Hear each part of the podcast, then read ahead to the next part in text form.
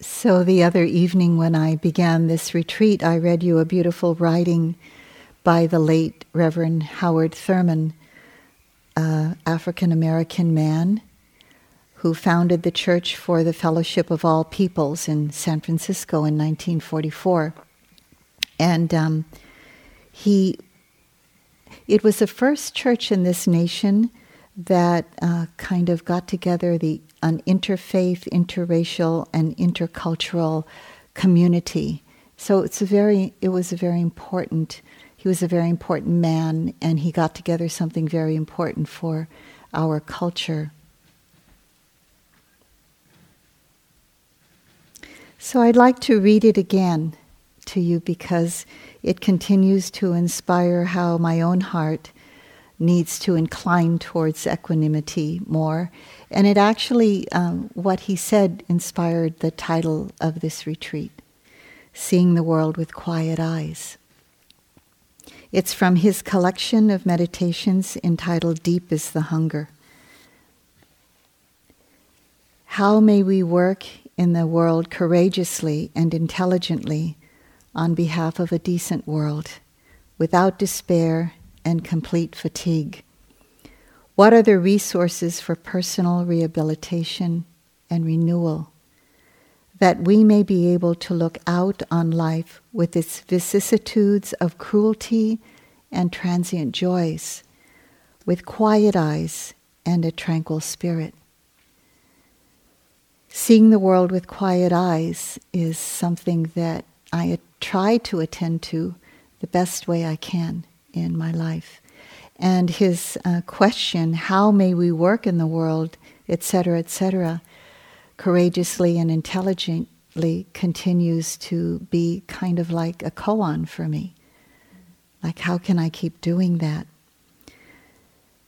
So, when I read this part about seeing the world with quiet eyes, I realized it was really one of the subjective experiences that we actually feel when we are in a place of equanimity.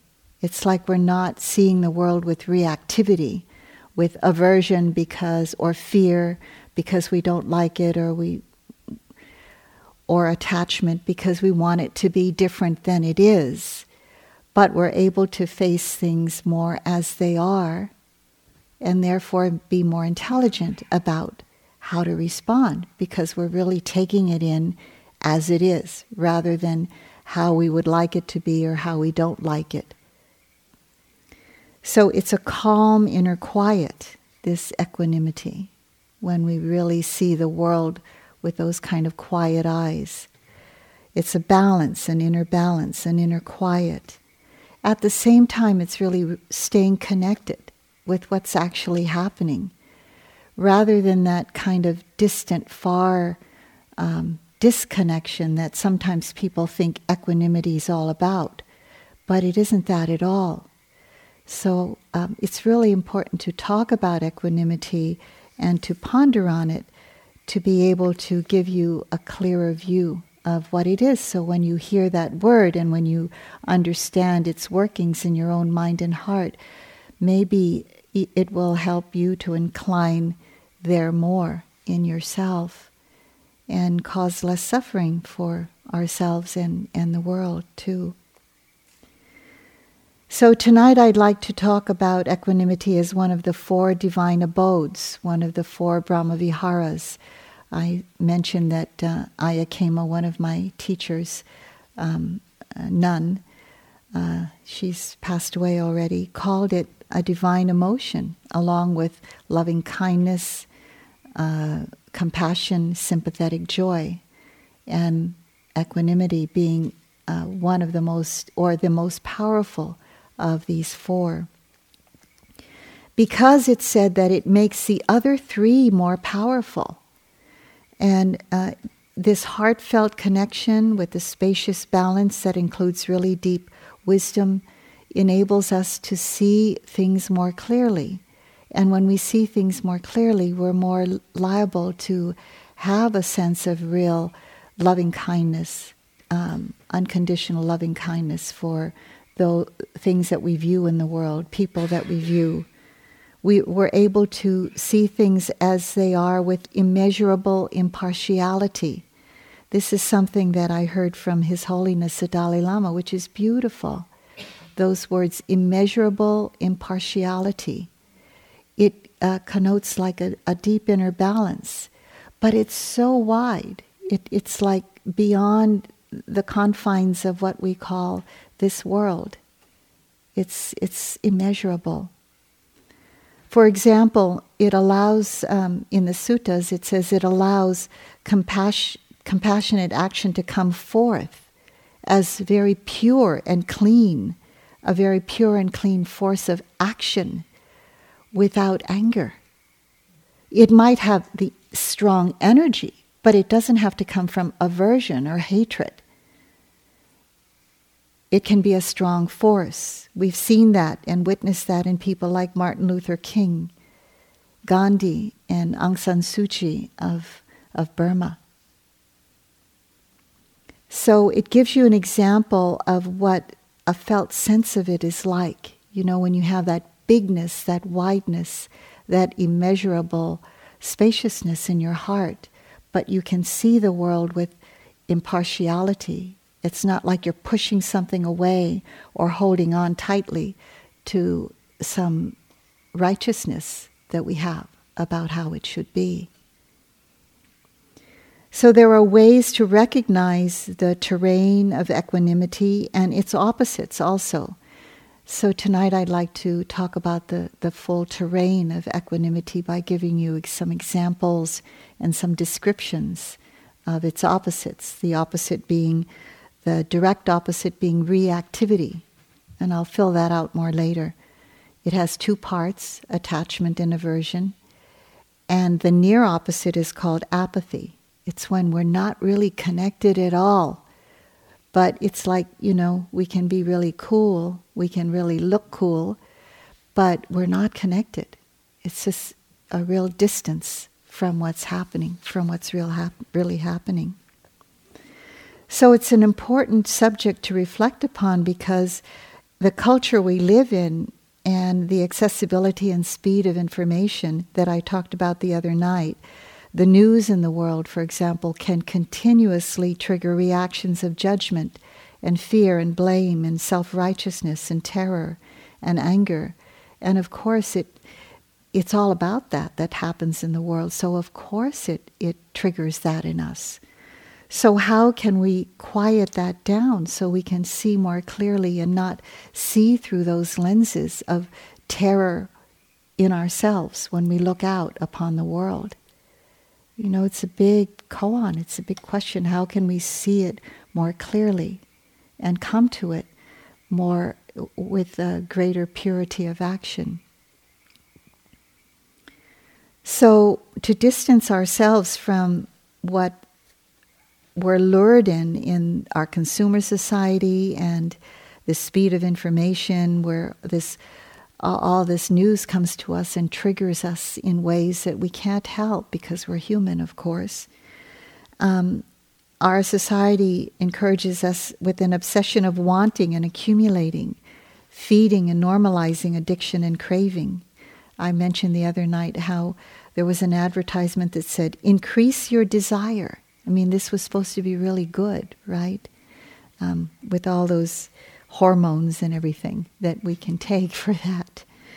Um, so there's entertainment of all kinds to escape and avoid the unpleasant feelings we have inside.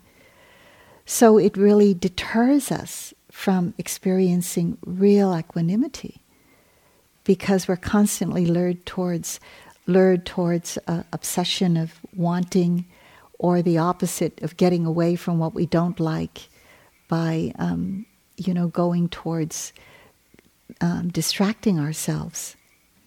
Somewhere in the news a few years ago, I read about how we live in a culture of escapism, running away from the unpleasant and running towards the pleasant. This is that wheel that we, samsaric wheel that we live on, that the Buddha talked precisely about is how do we get off this wheel? And one of the major things is to see things as, as they really are, instead of how we want them to be or how we don't want them to be. there's an interesting comment that I was, as I was rereading my notes and um, some stories about Munindra in a chapter of the book about Munindra. Um, gee, I can't remember it just now. Um, I'll remember it and tell you. But it was all about these paramis, and uh, uh, paramis are those virtuous forces that cl- carry us across the sea of samsara and into a sea of more inner peace. And he said, the end of vipassana is not happiness. The end of vipassana is equanimity. You know, it's just to be able to hold both, to be able to hold the joys and the sorrows of the world and not react to either one of them with um, a defilement, something that's going to kind of pull us into more suffering, but to really just see it clearly for what it is. So it's understandable that we feel agitated, depressed, and vulnerable and anxious in our in our times. And I really um, admire those people, and I try to do it myself to stay away from the news. You know, to give myself a, a, a fast from being connected to one of my de- any one of my devices for at least a day, because there's constantly this news news that's triggering us to either want or to hate, you know, or to get fearful. So the Buddha talked about um, one reason for our vulnerability is that we live in this world of reality, which has these eight worldly conditions, the eight uh, winds of change, that we're constantly feeling the flux of, the four pairs of vicissitudes that um, I will um, tell you about. And this is exactly what the Reverend Howard Thurman was talking about when he mentioned the vicissitudes in, in his beautiful talk. We experience in our lives praise and blame, gain and loss, fame and disrepute, pleasure and pain. And I might add a couple more that are major, you know, birth and death. Right? We experience that and it, it brings us into this world of this constant vulnerability. You might say that the first noble truth is not that there is the truth of suffering. That's the, what the first noble truth translates to mean. Dukkha Sacca, there is the truth of suffering, but we might translate to mean in our own kind of psychological times, sociological times, there is vulnerability. In our in ourselves there's a sense of vulnerability and in the world because of these outer conditions we're constantly faced with. So we like to be praised of course. I'll go over those too. We don't like to be criticized or blamed. That's that's one of our vulnerabilities we like to experience gain more and more and we don't like to feel loss that's human we want approval. We don't want disapproval. We don't want, we don't like rejection. We like pleasure. We don't like pain. These are all natural hu- um, expressions of how we are as a human being. And how can we go through life without, you know, getting pulled this way and that way because of the, the experiences that we have as a human being, the natural experiences that we have? How can we um, rest, what we call rest the mind before it falls into extremes. It's another description of equanimity, resting the mind and heart before we fall into extremes. External conditions are constantly affecting our thoughts, our emotions, our mental states, our attitudes, and we're so um, drawn into what's out there, the object of what's distracting us and causing these inner triggers. And coming into a place like this, we learn to be with what goes on inside of ourselves in reactivity to the outer world. Or sometimes it's reactivity to our own thoughts, actually. Um, a friend of mine who's a yogi said that it was very interesting that what she learned about meditation in meditation I'm trying to almost quote her now, is she realized that she was more assaulted, and she used that word, assaulted by her own thinking patterns than she was from the outer circumstances. When she really saw what was happening with her, she saw that it was her own reactivity to what was happening out there that caused her suffering. That it was not, you know, of course that's true too, and we can't diminish the power of what happens out there. But her suffering was more due to the assault that her thinking patterns had in relationship to that. And that's what we're going to start practicing in our equanimity practice is really bringing equanimity to those inner patterns, which is a really important aspect of developing equanimity. So I'd like to read something from His Holiness the Dalai Lama that gave me a lot of um, relaxation around uh, what I do here, you know, and, and what I've chosen to do in, in my life is to offer the Dharma. So he was talking about the eight winds of change when he gave this talk, and then he talked about how we ex- all we experience all of these, you know, uh, feelings of disapproval, not wanting rejection, feeling disgraced. And he said, even animals probably have those experiences in some slight measure. I think all of us are concerned in particular about maintaining a good reputation. For example, when I am teaching from time to time, somewhere in the back of my mind there appears the thought, How am I doing? How are people going to react to what I'm saying? Are they going to praise me? Maybe not. Oh, that didn't go so well.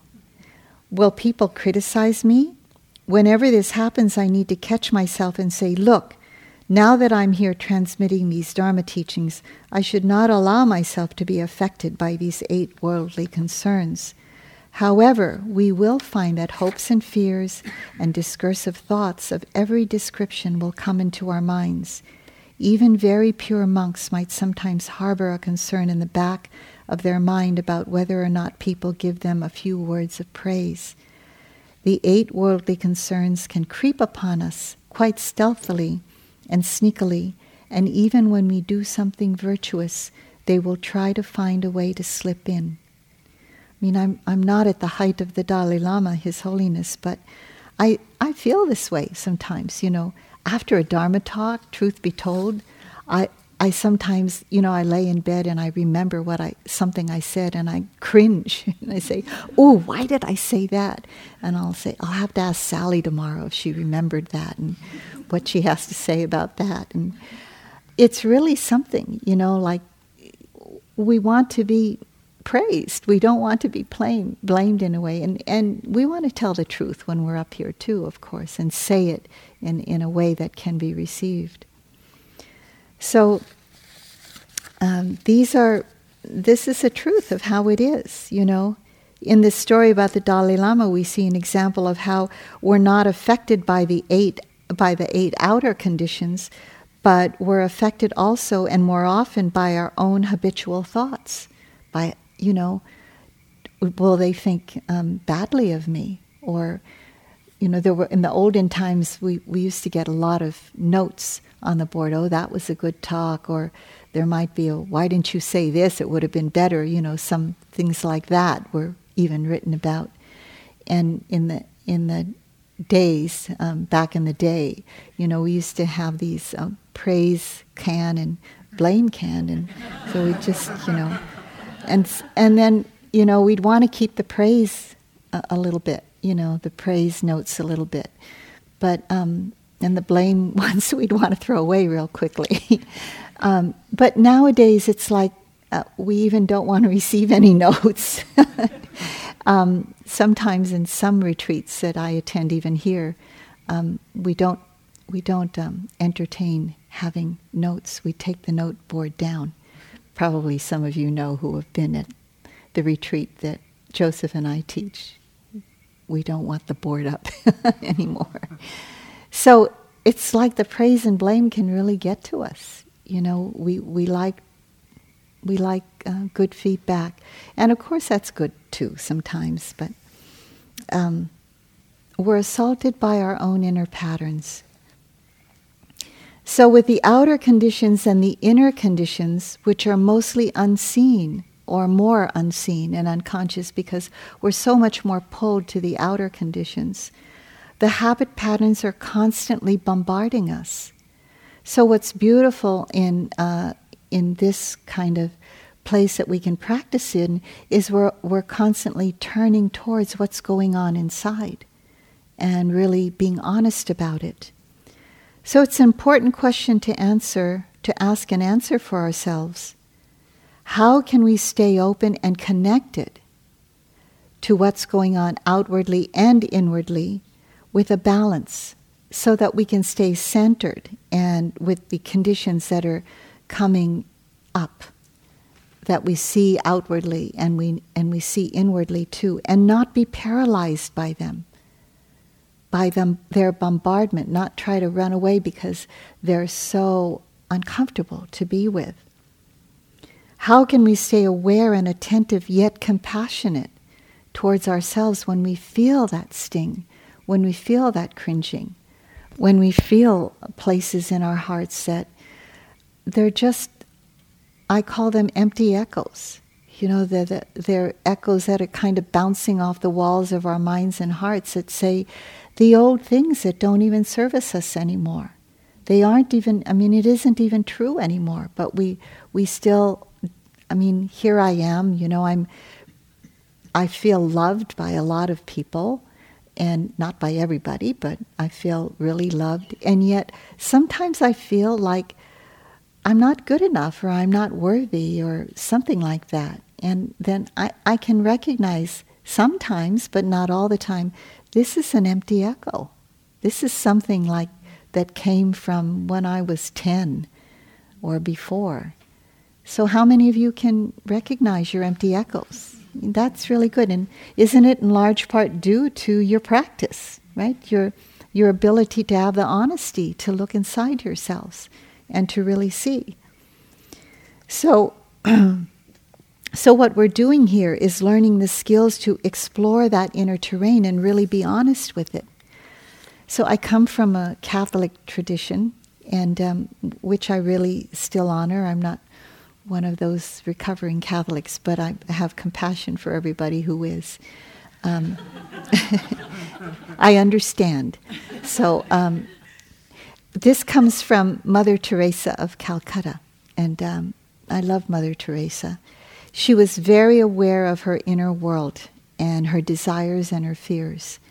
And so this is a prayer that she wrote. Um, and so in, in that tradition, she's asking help from Jesus. So I'd like to read her, her whole and, and honor, really honor where she's coming from. She says, Deliver me, O Jesus, from the desire of being loved, from the desire of being extolled, from the desire of being honored, of being praised, of being preferred, of being consulted. Deliver me, O Jesus, from the desire of being approved. Deliver me, O Jesus, from the fear of being humiliated, of being despised, of suffering rebukes, from the fear of being slandered, from the fear of being forgotten and abandoned, from the fear of being wronged and ridiculed. So I love her humanness, you know, and, and her humility has always inspired me to to just be humble about the way it is and honest about the way it is I- inside. And knowing that the inner terrain happens the way it happens, but we don't have to be caught by it.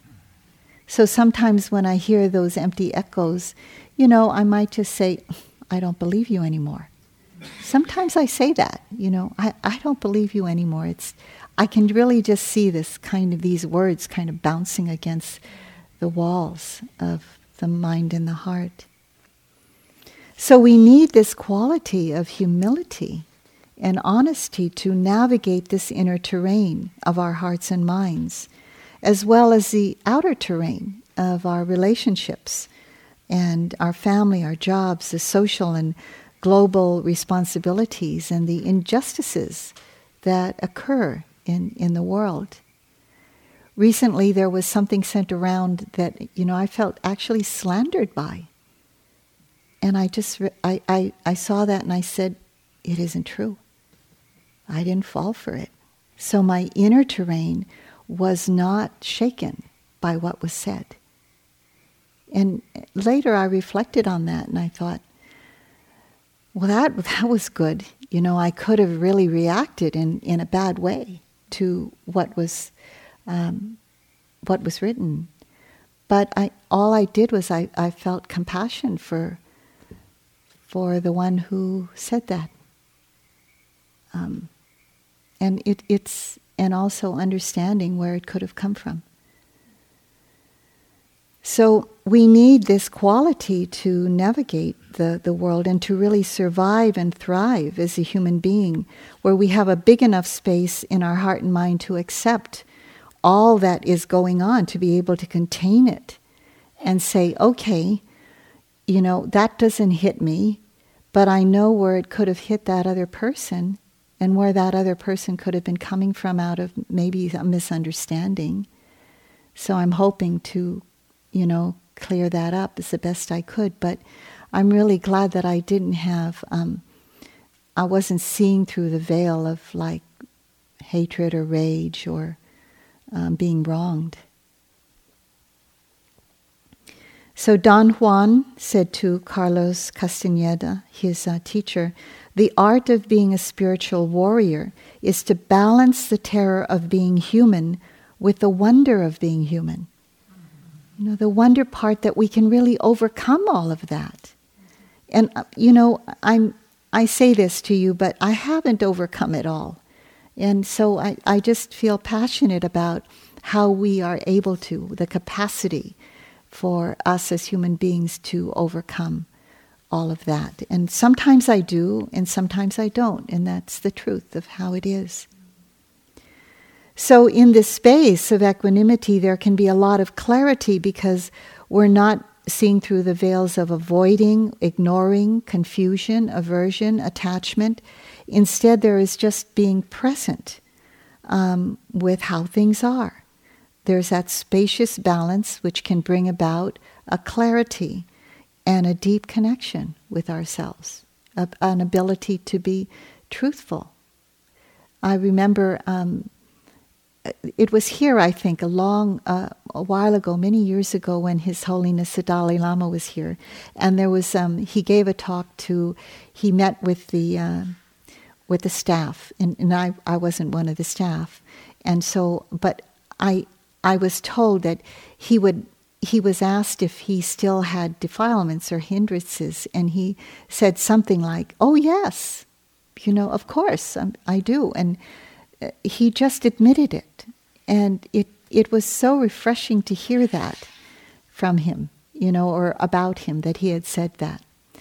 I'm paraphrasing, I'm probably not exactly saying the way he answered it, but just the, the humility that he had, you know, gave me permission to just do my work with, with um, in the offering of the Dharma in the way that I can be honest about, you know, um, as Munindra would say whenever somebody would point out how he wasn't being, you know, completely virtuous, he would say, "My path is not yet finished," and that was really such a beautiful way to put it. He wasn't, he wasn't a completely, you know, um, purified of all the defilements. He wasn't an arahant. So it's a just very clear space to see things as they are.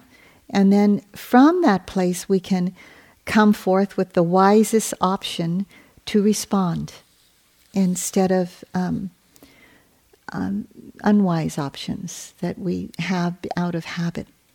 So the Buddha would say that for one who develops deep abiding equanimity, this is a quote from the Buddha, it is a natural law to know and see things as they really are, to know the Dhamma. So it's, it's really powerful. In, when I speak the next time about equanimity in terms of liberation, I'll talk more about that aspect. So, one of the everyday common uh, phrases that we use with equanimity is this is how it is right now. You know, these are the conditions unfolding in this moment. And so it's really important there when we offer the equanimity um, uh, practice to you, we're going to give you various and many different phrases to use that some will just fit you just right and some you'll have to change to make your own. But the basic one in an everyday use is this is how it is right now. It's um, just kind of taking it all in and realizing, okay, I'm seeing clearly. This is how it is. Th- these conditions are rough outside of me, and they're rough inside of me too. This is the reactivity to the outer condition. And the outer condition is, is not nice either. It's very uncomfortable. And worse than that sometimes. So, this is the natural unfolding, as Munindra would say. This is a natural unfolding of the law. That's what the Dhamma means the natural unfolding of the law, of how things are. Things come about according to nature, according to karma. And um, Sally's going to talk about karma in terms of um, this natural unfolding and in terms of equanimity later on in the retreat, because this is a very important part of the understanding of equanimity. I'll, I'll tell you the verse now that we use, and it'll be filled out more. But one of the main uh, responses, equanimity responses to um, conditions, outer conditions and inner conditions, is all beings are owner of their karma. Their happiness or unhappiness depends upon their actions and not upon my wishes. So we can't wish things to happen. We really have to train the mind and heart to act in ways that later we can look back and see, because we've trained the mind and heart, yeah, that action, that response came about because of this training of not reacting in habitual ways, but reacting in ways that are wiser. So um, it's said that equanimity is love that can encompass everything yet possess nothing. This is why I said previously that uh, equanimity is the crown of all the Brahmaviharas because it makes the other ones more powerful in this way that love that can encompass everything. You know, it's wide, it's big, it's unconditional. It can, it can encompass the loved and the unloved. It can encompass the, um, the, the pleasant and the unpleasant. It can encompass beings that are um, the victims of harm and also the perpetrators of harm yet possess nothing, yet not hold on to how it should be for anybody. I mean, we can see that this is a beneficial way to be and this is an unbeneficial way to be. But we don't have to hate. So it's a very high um, bar for us, this, this equanimity. That's why it's called uh, the crown of all, all the Brahmaviharas. So I witness this very strong and deep unconditional love and steady balance in a, in a yogi friend of mine. And um, this was happening actually during a retreat on Maui, where she was a yogi at that retreat. And she was um, telling me about that particular chapter, episode of what was going on in her life. And she was saying to me um, that the Dharma's teaching on equanimity really helped her through a lot of trying times. So this is um, her story, and she's given me permission to uh, tell her story. Some years ago now, one of her grown sons, who was in his early 20s, had disappeared. And the family did their best to find out what had happened They didn't know whether he was still alive or dead or whether he was taken um, by something connected with drugs or he was connected to it. They contacted his friends and uh, no one would say, and they just didn't know what was going on. It was a it was a horrible time for his mother and his father, and so she held a very deep inner uh, vigil of patience and steadiness for one or two years, and perhaps it was more than that. And um, it was a great loss and mystery, and it was very painful for her. Very, very. I'm I'm a parent. How many of you are parents here? And, and and we all have parents, so you know we know how it was for them with us. Um, and her equanimity phrase was this: "All beings have their own journey." This is her way of saying all beings have their own karma. You know, all beings have their own journey, though we may not know what it is or understand it. And and that's been very important to me in my own journey you know, to be able to say that in, ter- in relationship to situations close around myself. That all beings have their own journey, yet we may not understand it or really know what it is. So eventually, she and her husband sold their home. Um, her husband was an architect that beautiful home on the ocean side of, of Maui. And they went as a, as a way to kind of lift their spirits they went to Asia, through Asia, and then to Europe to visit a daughter who was going to have a baby. And so they thought, well, that, that would be very good, very nice for them. And so um, they, this daughter was about to give birth, and it helped them through their sorrow. So just before they left, um, when they were in Europe, after her daughter had given birth, her son who had disappeared appeared. And he was actually fine, or as fine as he could be considering the circumstances. I, I think he, he wasn't ill or he hadn't been in an accident, but I really don't know all the finer details actually. So, after the experience of loss and being really honest about her sorrow, she never hid her sorrow. She didn't try to look on the surface like, yeah, she was, you know, a meditator, so she was really equanimous and all of that. She really grieved and and she really felt her loss and she talked about her loss and um, so it was then it was great joy for them you know it was a great gain for them so she experienced that loss and then the gain and was able to really hold she said later, to hold both. You know, she she she was just kind of getting over that loss, and then there was this gain, and really realized that it's true. There's loss and gain in this life. So she experienced that profoundly, and she um, not long after that, while um, she was still traveling she got news uh, about her other son that she was closely re- connected with because he was on the Buddhist path. He was taking the Shambhala course, um, and she was doing that along with him. She was in in that tradition, Tibetan tradition, also, and so um, he tragically died.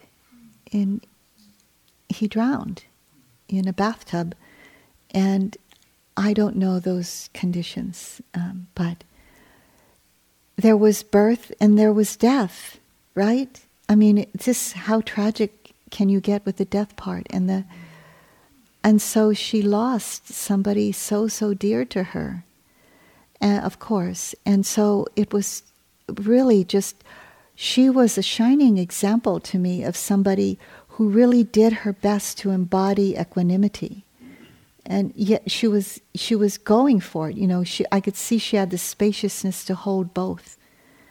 But um, you know, she she told about her sorrow. She held her inner um, sorrow. She was she was honest about it, and she could be honest about her joy too. So she could be spacious about that, that immeasurable. She wasn't always impartial, but she was immeasurable about it. She could hold them both. So we met in Oregon. Um, I was finished giving a retreat there.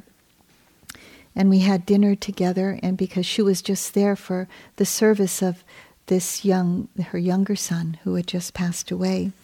And she said she owed her steadiness and her balance to the Dharma. It really saved her, kind of her inner life, uh, because she, she had that equanimity practice. So this is what she wrote. She said, I feel most genuine when I can hold in my heart the sorrow of losing Alex, her son, alongside with the love and joy of who he was. I'm staying connected.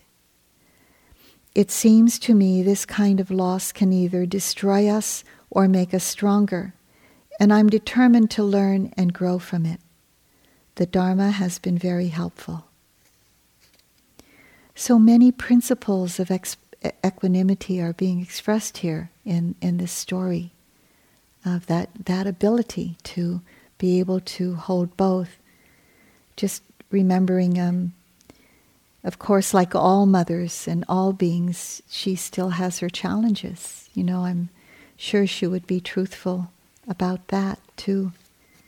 Just as I was going over my notes, I was looking over other ones of other talks of equanimity, and I came across this story I had about my youngest daughter, who's now in her 30s. And um, I told a story of how when she was graduating from, from high school, you know, she came to me and she was, she's a teenager then, of course, and she was at that point, um, you know, 5'10 or 5'11 already. This, and I remembered that when she was small, you know, I'd be doing my sitting and I'd be nursing her as I was doing my sitting. So she would come in every morning still and she would lay on my lap, you know, when I would do my sitting. And so here was a time doing my sitting in bed, come lay on my lap, her long legs laying over the bed.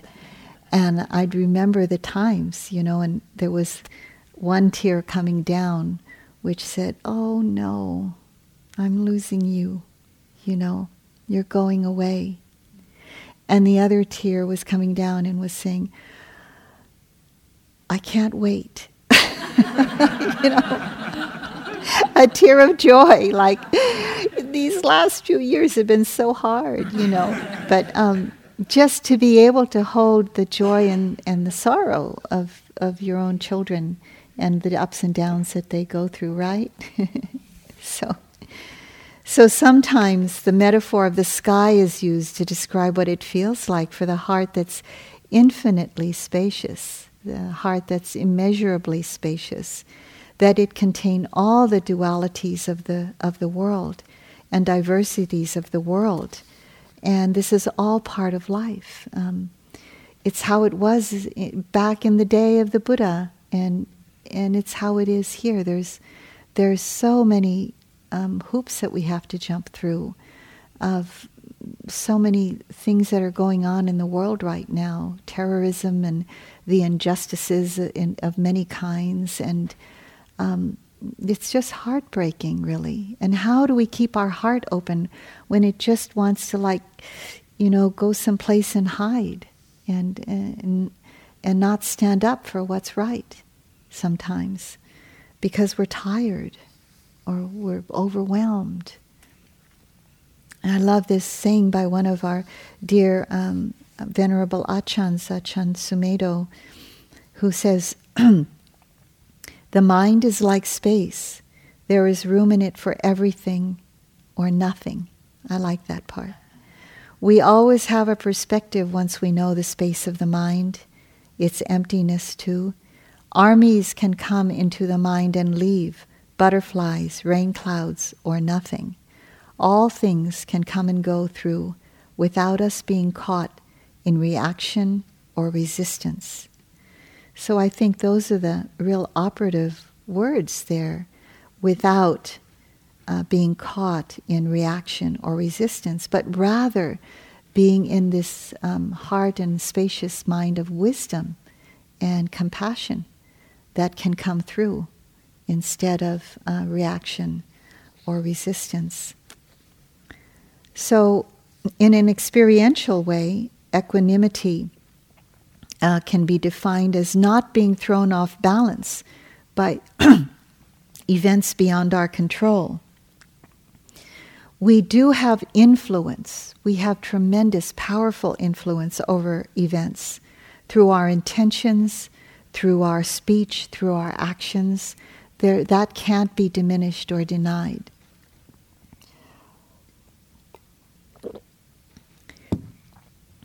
But we don't have complete control. I mean, things are arising in this moment, and we can't say, go away. You know, they're arising in this moment because of many causes and conditions. Events arise, moments inwardly, moments arise, and we can't push them back in. You know, so we don't have control over what's already arisen or what is arising in this moment. But we do have a, a tremendous amount of power over how it can be in the future by how we respond to the events of this time, to the events of this moment, to the events of the past that are still being lived out. You know, the, the um, ways that are uh, still living on because they haven't um, been acted upon wisely. And so, what can we do about that? How can we change the future? We can by the way we respond to this moment, by the way we respond to this inner moment and to the outer events of the world. So we can change the world, we can change ourselves. We may not be able to change the whole world, but we're able to change what's happening inside in relationship to the outer conditions. So it's how we respond to the events, how we respond to the events of our lives. We can refrain into rushing into a reaction out of compulsion, out of hatred, out of an uninvestigated judgment about someone or something. And we can take time to understand this is real freedom. This is the freedom of choice that we have. The choice to not rush in or to get even or to not make a stand out of, you know, kind of, we, we say we're being passionate, but we're really scaring people away by our rage. And, you know, so really being truthful with how it is for how we are acting in the world, we have the freedom to make that choice. And this is what Martin Luther King was talking about when he talked about freedom the freedom to make that choice to change for change. So it's not just letting the old habit patterns take place. And I heard somebody say, you can do something in an instant that will give you a heartache for a lifetime, right? Because we're really not looking at it clearly or making the right choice. So, as I engage in the various facets of my own life, I ask myself, Am I seeing the world with quiet eyes and making the right choices? And I, you know, I don't always do the right thing also. I, I act out of compulsion too. I just poo, boom, sometimes. And um, sometimes uh, my, my colleagues get really uh, I don't know if shocked the word or actually, I don't know if I should say this and have it on Dharma seed, but. but one of our very senior colleagues says he gets tickled when I say a swear word because he's not expecting it to come out of my mouth, you know. Because I, I do get like, poof, sometimes, you know. Um, so we need to get the Dharma duct tape and put it when, you know, put it on us sometimes and say, oh, better not say that word. It might make the wrong impression out there. So we do have reactivity, of course. So the opposite of equanimity is the far enemy. It's called the far enemy because we can see it from afar. The direct opposite is called reactivity. And it comes in two parts. Uh, it's aversion to the unpleasant whether it's the inner unpleasant or the outer unpleasant, or attachment to the pleasant. You know, we, we want things to be our way because it's pleasant when it's our way. Uh, that's one way of looking at it. So we get attachment to that. We get sometimes righteously um, attached to it. Or we have aversion to how it is. So in our training here, we're learning how to recognize that more clearly. So before it comes out of our mouths or into our action, we can make the right choice and maybe sometimes refrain from saying what we were going to say or to think about it first and say it in a different way. And to maybe say it in a way that can be better received by who we're offering that to. So, those are our choices, you know, to um, wait and then to say it at the right time, or to say it in a, in a different tone of voice, or to say it with different words. Um, so then we have a more truthful connection with what's going on and a connection with people that maybe they can they're able to receive it better. Um, I know when I'm in a in a place of more steadiness and strength and spacious balance, then people are more willing to receive what I have to say. I don't know who quoted this. Um, I have to learn. Maybe Sally will tell me. that the spiritual path is one humiliation after another. I don't remember. I'll look it up. So Munindra used to say all the time, you know, you really you have to be able to um, see things as they are, to surrender to the law of how things are. The law is the Dhamma to be able to really see the outer conditions with truthfulness and see the inner conditions with truthfulness. And then be able to rest the mind before it falls into extremes. So the extreme is either um, the aversion to what's going on or the attachment to what you think should go on. So, um, this is my own story, and this comes from, you know, I had read and taken in this saying by His Holiness the Dalai Lama. In that state of mind of equanimity, you can deal with the situation with calmness and reason. So one time, I was having this um, uh, this very strong conversation with someone. We were both kind of heated up, it was um, actually the neighbor, and um, there was, you know, emotions that were kind of getting fired up, and each one was trying to make our case, and um, I noticed how strongly this person felt about the situation, and so I, I inclined my mind to equanimity, and I recognized, okay, this is the way it is for her right now. And so, in recognizing the outer experience, I said, okay, this is the way it is for her right now. And I recognize that. And to recognize that instead of saying, oh, she's, you know, she's all fired up, she's reacting, I just said, this is the way it is for her right now, because actually I was that way too. I could recognize that in myself.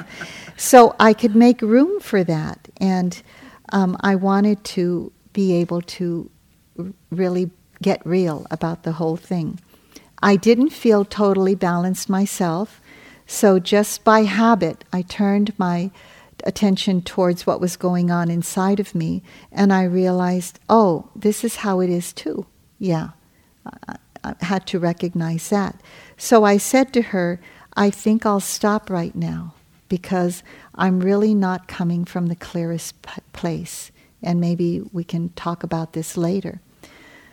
And so she said to me, Yes, that's true. You're not coming from a very clear place right now. so it's like, oh boy, I had to get the Dharma duct tape out and put it.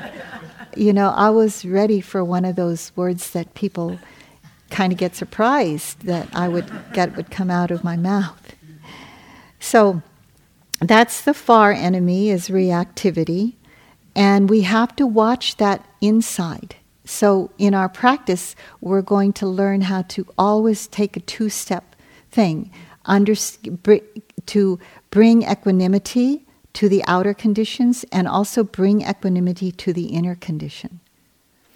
The reactivity which we normally have to the outer condition. So now that's the far enemy, and the near enemy, which is called the near enemy or the uh, the indirect enemy, is because it feels like equanimity. It's it feels um, it's really a kind of disconnection. It's called indifference or apathy, and it feels really a, apart from what's going on. It's not a good state of mind. This is not a wholesome state of mind, apathy or indifference. And so when we see that, it feels like there's an emotional emptiness. It's like we don't feel anything at all. Sometimes people say that they just feel dull inside. So, this, you know, this apathy and indifference, we talked about in the um, uh, far enemy, there's the reactivity of attachment and aversion. Well, in this part, the near enemy, the, this apathy and indifference is really fed by delusion and ignorance. So there you have, you know, the three poisons. So it can feel like an emotional distancing. It can be an avoidance. Of some, you know, some people, even in the Dharma, we can be highly avoidant, you know, of, of things that are happening that we really need to pay attention to. So there's a kind of coldness and I don't careness or an aloofness that we feel. These are all ways that we can sense that inner terrain. Sometimes there's a resignation or a helplessness. You know, all of these can occur. Uh, we may think we're really balanced, but it's really apathy or indifference. So, really check that part out in yourselves. The practice is to be honest this is the way it is right now in my heart. And really name it sometimes, if you can.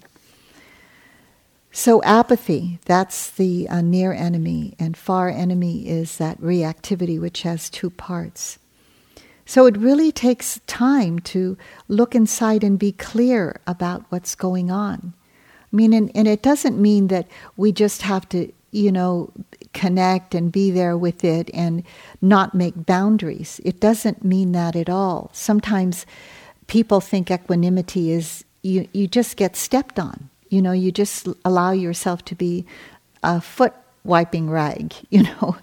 But that's not true at all. Uh, one of my closest friends, she's a translator, and she has a lot of she has a lot of duties in the Tibetan tradition, and she sometimes we meet, and she's told me once, because I take up a lot too in the Dharma, she says, Kamala, remember your boundaries and remember that no is a complete sentence.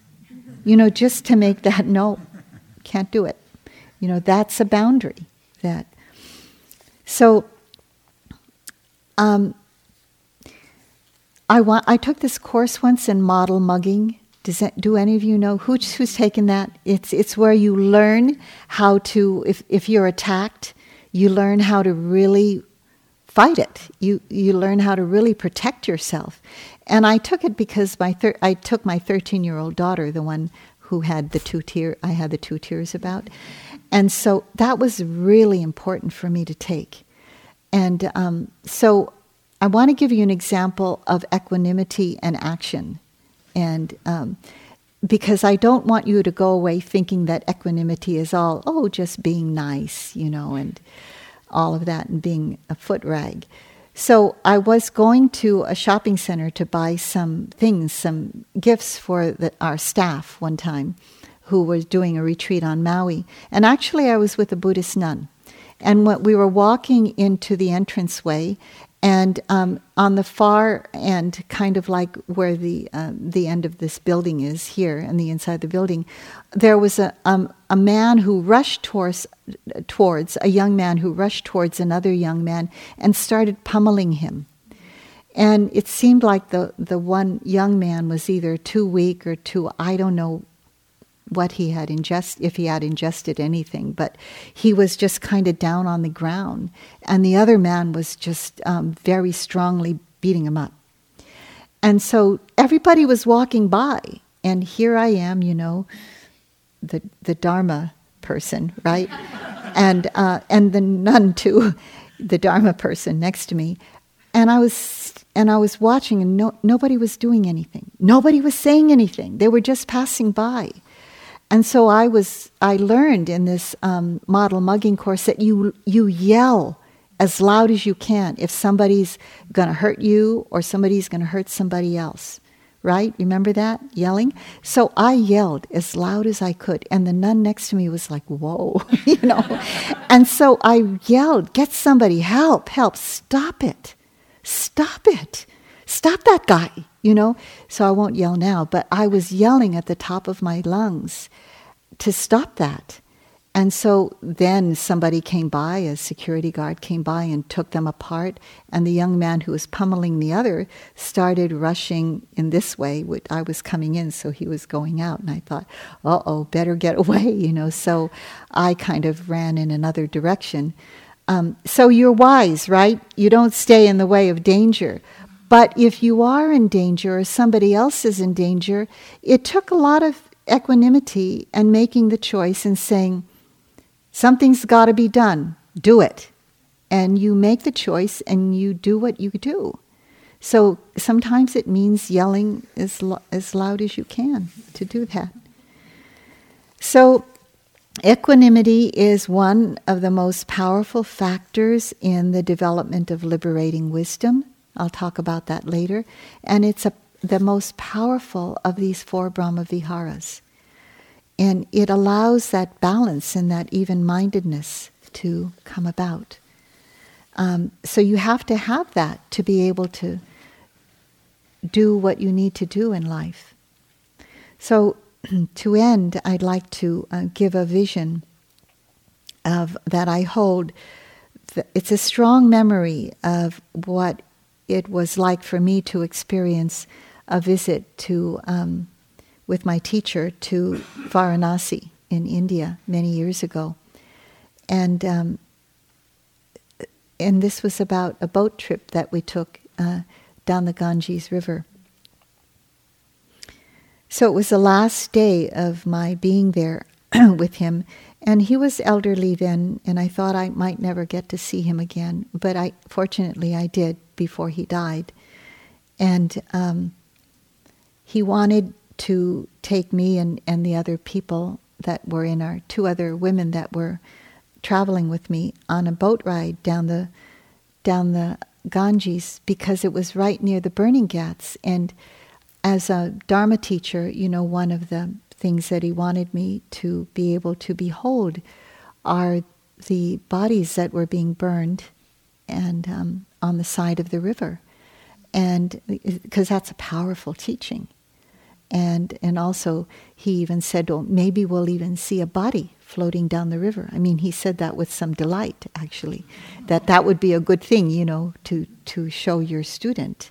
Um, and so we were we took the boat and it was um, before dawn and um, on the banks of the river uh, it was a very clear morning and i could see on one side uh, where we went close there were these bodies under these pyres of wood and they were burning in all different stages and so there was death right on that side and on this side, the sun was coming up over the horizon.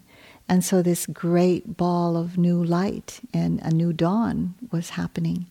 And so there's here's this birth of a new day. And on this side there's, you know, the death of all these beings.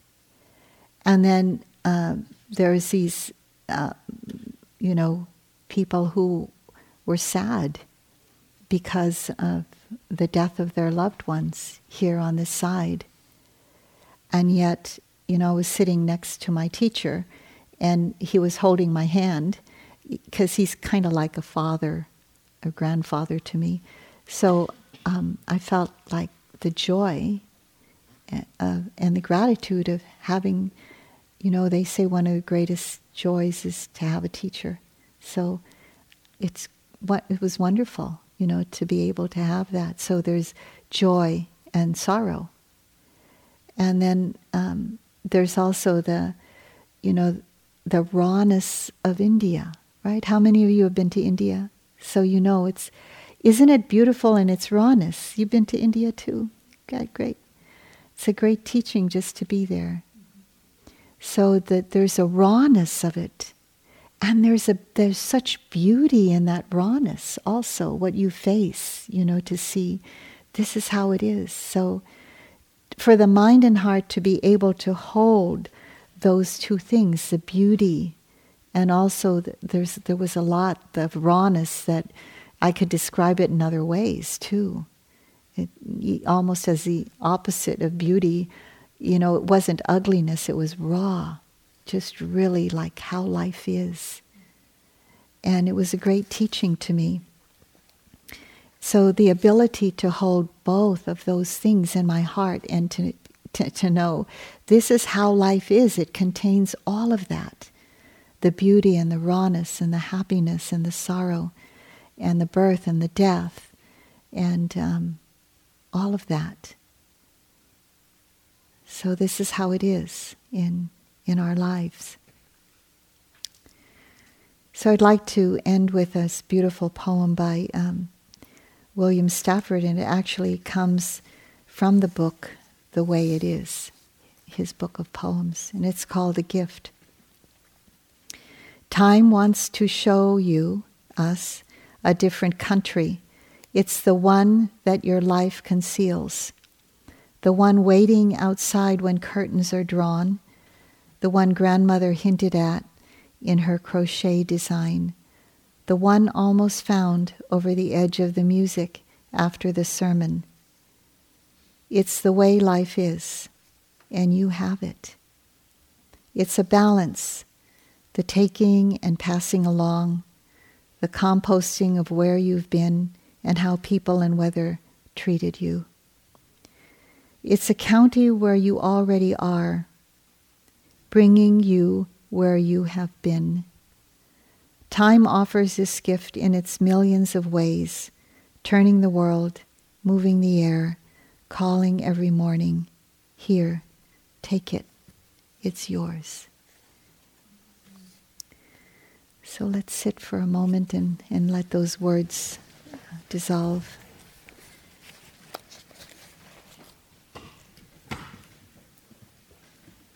And the purity of the meaning remain.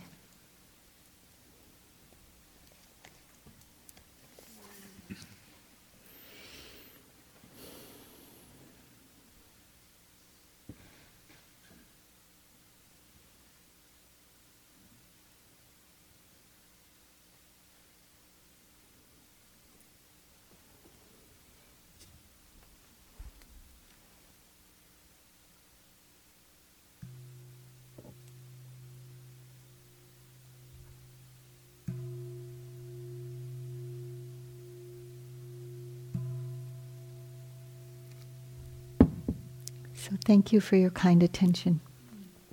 And we have 20 minutes for walking, so um, then coming back and doing our metta chant together. Thank you.